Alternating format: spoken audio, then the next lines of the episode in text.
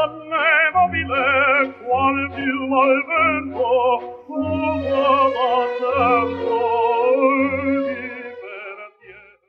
Finisco, almeno per il momento, la mia filippica contro il fenomeno della birra artigianale, raffrontandola con un altro prodotto, il caffè artigianale. La birra stessa ha le sue origini nelle isole britanniche, nel Belgio e nelle terre tedesche.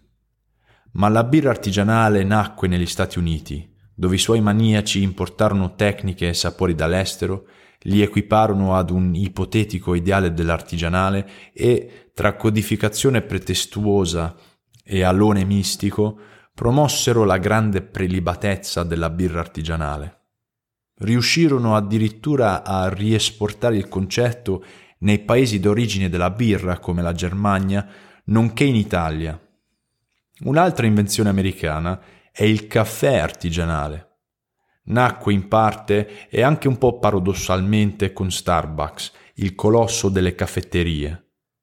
Il motore del suo successo era l'accogliente ambiente dei locali più che la qualità delle bevande, che venivano denominate fasullamente all'italiana.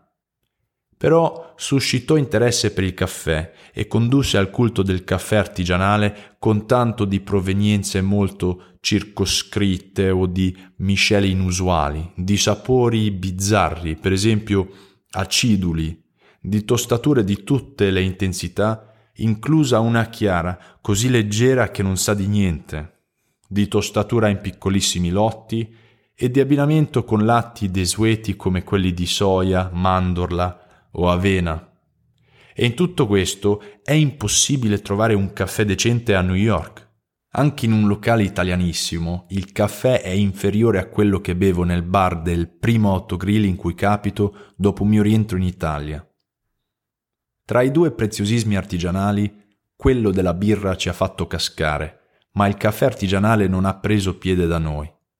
Amiamo troppo il nostro caffè italiano come preparato nei nostri bar e nei nostri grandi caffè cittadini. Un modenese a New York le è stato offerto da Birra di Modena. Lei può degustare questa birra presso il ristorante Pizzeria Accademia, via Modonella, Modena.